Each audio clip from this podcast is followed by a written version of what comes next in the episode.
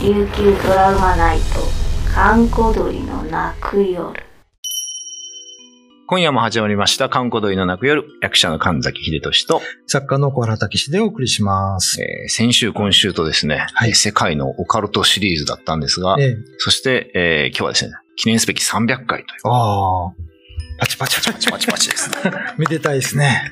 ということで、本日は地獄の番犬、 そうですね。ケルベロスのお話を、はいして締めようかと思いますが、皆さん、なんか聞いたことある方もいるかもしれませんね、ケルベロスってね。そうですね、映画にもなってはるんそですうそかうそうそう。物語ハリー・ポッターのねうんう、ん一作目でできましたけどね、はいはいはい。あの本来は、あの、なんていうんですか。あの、地獄の番犬なんですよね。うん、してましたね。ええあの、まあ、西洋では人が死ぬと天国と地獄に分けられるわけですけど、はいはいはい。地獄に落ちた人が、うん。まあそこから出ようとするときに、このケルベロスがうん番犬として守ってるから外出られない。あ、出る人を見てる番犬なんですね。あ、なるほどね。はいで、頭が3つあるんですね、このケルベロスってのは。で、あのー地獄を、うまあ、ギリシャ神話では支配してる神様、ハデスって言うんですけど、ん。うーん。このハデスの、まあ、ペット。ペットなんですね、ペットなんですよ。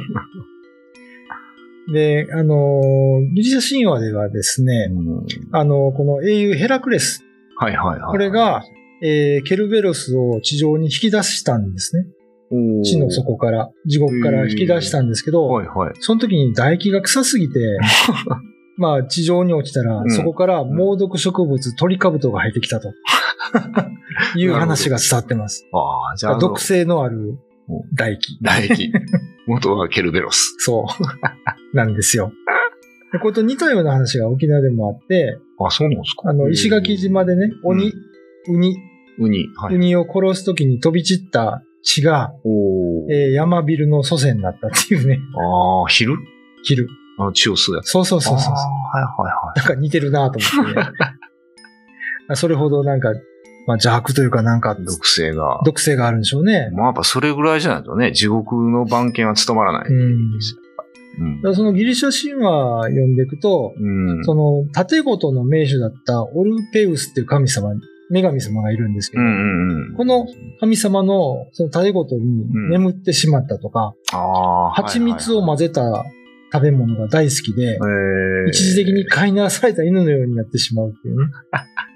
そういう伝承もあるんで向すよ。こうのそういうの多いですね。あの、ユニコーンも、うんなんだっけ、処女の人にはもう、懐くっていう。そうですねれ以外は非常に凶暴なやつらしいですけど、ええあいつはね、それだけには懐くっていう。嘘ついたら刺されるんでしょうね。そうそうそうそう。ねまあ、あの、一般的に差別的なことも、まあ、昔の神話の中ではうね、んなんか、まことしやかに語られるんですよね。 まあ、なんか、そういう、あの、ケルベロスというものが、まあ、いるんですけど、うん。まあ、基本犬なんですよね、これね。うん。頭が3つなんでしょう。そう、頭が3つで、うんで、尻尾は蛇なんですよ。無数のあ蛇。ーこれ別にキングギドラとかとは関係ない。ああ、でも僕らなんか、最初にイメージした人の頭の中にはあったかもしれないですよね。頭3つって言うとキングギドラなんですけうどね。ん。まあ似てますよね。まあね、うん体型、体型じゃない。頭そうそうそうそうそう。でこういう犬の魔物とかいうのは結構多くて、うん犬科のもの。まあ、ちょっと前に言った狼男とかもそうですし、ああ、そうですよね。インカですからね。はいはい。あと忘れてはいけないのは、沖縄には赤インコという三神の神様がいまして、合いますね、赤いもね。一説によるとうん。赤犬がうん。お母さんだったっていうね、あ、それでその名前なんですか。うんへえ 不思議な。話もありますが、まあそこら辺はちょっとうん。ネットの方でねうん、喋、りたいと思います。はい。えー今夜のお相手は神崎秀俊と、小原武史でお送りしました。えっ、と、赤インコって聞いたことありますよね。うん。一回ここでもお話聞いたことありますよ。読谷のところにあるね、赤インコ宮っていう。ああ、そうそうそう。あって、三振の日みたいなのがあるんでしょそうそうそうそうみんなでやる。あの、漢字だけで見るとね、うん赤犬の子供の宮って書くんで、はいは赤犬の子宮って読めちゃうんですよ。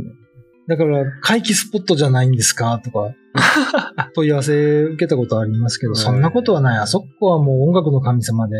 聖地ですね。ええっていうのがあるんです実は本土からもいろんな神様を訪ねに、そのミュージシャンの人が来るんですけもど、んね。うんうんうん。あの、僕も案内したことありますしあ、有名そうななんミュでージシャンの人。ああ、行きたいですけど、まあちょっと行きてないですよね、あそこね。居酒屋は行きましたけど、国際通りにある。ああ、赤いんだね。赤いのね。まあ、あの、なんかでも方言で赤抜くって言うんですけどね。赤抜赤抜くでもなんかそれ、お母さんが犬なんで、すごくちょっと超能力的なものもあったそうそうっそうていうそう話ですようねん。。まあ、お母さんが犬なのか、うんうんあるいは赤島の子供だから赤の子、赤抜く、赤いん子と呼ばれてるという説もあって、赤島ってなんですあの、島の名前ですね。離か島あのあ、ああ、そこ出っちのね。身じゃないのかああ。と。まあ、いろんな説があるんですけど、観光鳥的にはう、ん。赤犬の子供ってやった方が面白いなっては 思うんですけど、結構昔はぶられてたでしょ、子供の頃。そうそうそういじめられて犬の子でっていう話でね。ただ三振をこう広めて、うん。あの、三振が一種の武器ですよね。ああ、まあそうですね。最後迫害されて、今の赤インコ軍のところに追い詰められるんですけど、あ、最後も迫害されるんですうん。かへえでも、そのまま天に上がったので、ああ、はい。あれは神様だったのではないかという、お決まりの沖縄的、パターンね。あの、童話的終結を迎えて、まあそこにお宮が立ったと。散々いじめるだけいじめて最後は神様だったのかっていう。ひどくないですかでも考えたらね。 祭ればいいってもんじゃないよみたいそうな。。でも赤島から来たっていうのはあながちあるかもうん。ですね。その離島の方なんで、当時としては素性の知れないみたいなのもあったかもしれないからね。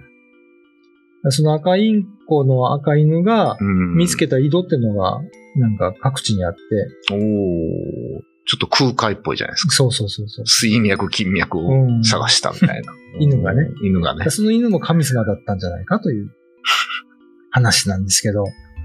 まあ、でも多分おそらく事実的にはそのうん赤島の子供だったんじゃないかなっていう気はするんですけどね。あ赤どど抜く。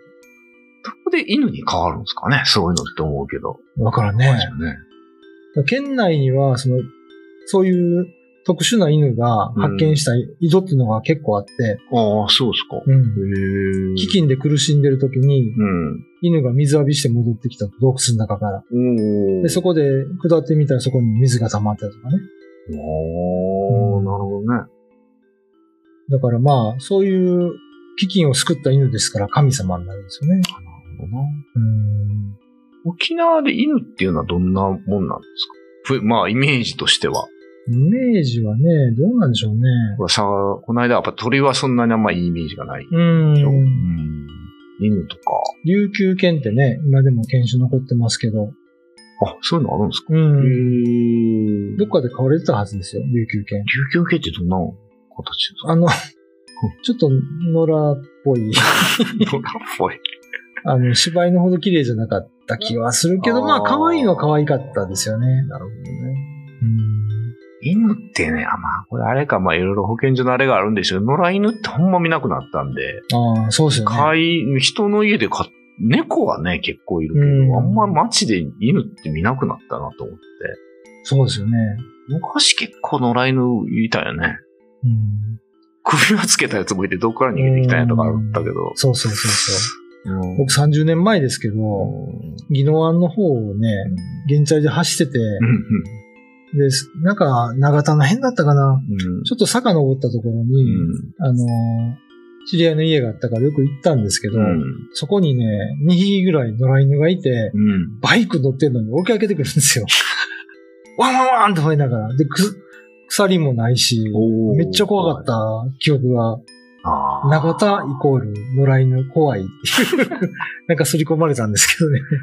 僕も子供の頃犬怖かったな。なんか道ねえの前にドンと、そう、本当野良犬とか普通にいたんで、うん。突然道の前に現れて、うんワンワンワンって吠えられると、で、その頃は何の本で読んだか知らんけど、犬っていう字の形したら逃げるっていう のを、すごいそれはあの、 なん都市伝説の極みみたいなね。あれじゃないですよ、命じゃない ですよ。そうか犬、犬ってやる。いいいい犬ってやる。犬ごて点つけて、あこれをやれば逃げるっていうのをやったけど、全然聞かないです通よね用しなかった聞かなかった。道襲われますよ、襲われる確実ね。変えて、あの、帰りましたけど。 それも一種の都市伝説、都市伝説よね。うん。あんな話どこで聞いたん やろ。今から考えたら、そんなアホな話ないなと思うけうどん。 あれでしょ、あの、葬式見たら、うん霊柩車を見たら、うん親指隠さないと親が早く死ぬとか、ああ、あったあった。それと似たような感じの話ですよね、今のね。ね。根拠はないけど、子供は信じそうってそいうう。あれだから、四時ババアとかと一緒ですよ。そうそうそう。子供は信じるんです、それは。やっぱあれかな、やっぱ子供はやっぱ未開なことが多いうん。から、やっぱりそういうの怖い。そうでしょうね。だから結局、そうですよ。僕らでもやっぱ分かんない話、怖いですもんね。うんその未開のユーマとかもそうですし、そうですね。宇宙の話とかされたら分かんないですもんね。うん宇宙人がどうのこうのとか。あと怖かったのが、その人面犬っていうのがいて、あったやったね、人面犬ね。人面犬は怖かったけどね。あれでもちょっと面白くないですか、人面犬って。あれ多分ネタ元分かってるんですよ。あ、あるんですかあの、フィリップ・カウフマンっていう監督が撮った SF ボディスナッチャーっていう映画で、はいはいはいいい。あれはそのあ宇りました宙から来あたりまし生命体がう人ん間とうん。合体をしてコピーを作ると。うんで、コピーされた人は死んでしままうんですけど、うん。なぜかその、どっかで失敗して犬とコピーをして、顔が犬うでん、体が、あ、顔が人間で、体が犬の人面犬が出てくる。ああ、あはいはいれがありね、ました主人公のドナルド・サザーランドに声立てるというシーン があって、結構気色悪いんですよ。そう、あの犬は気色悪かっうんた。あれが元なんですかあれが元だって言われてますけどね。その後なんか人面魚みたいなあったっすよね。恋とかね、どっかの神社 の、ゲームでそういうのあなかったあ、ですよ。シーマン。シーマン。おっさんを育てるってい。そううそうそうそうそう。あとね、僕あの、昔妖怪ウォッチってあって、はいはいあれ人面犬出てくるんですけど、うん。みんなから、あれ絶対小原さんを、あの、モデルにしたって言われて て、モデル実際見たら似てたんですよね。 あ、そう、似てた。じゃあ本人認めた。本人認定の。 わからな いけど。まあ、そんなんもありましたね。まあまあ、いろんな、いや、いろんな話や、不は思い議。なことがまだまだあるという、そうですね。えー先週、今週の観光鳥でした。はい。えー今夜のお相手は神崎秀俊と、小原武史でした。 YouTube のチャンネル登録高評価 Twitter のフォローよろしくお願いしますポッドキャストも配信中詳しくは概要欄まで。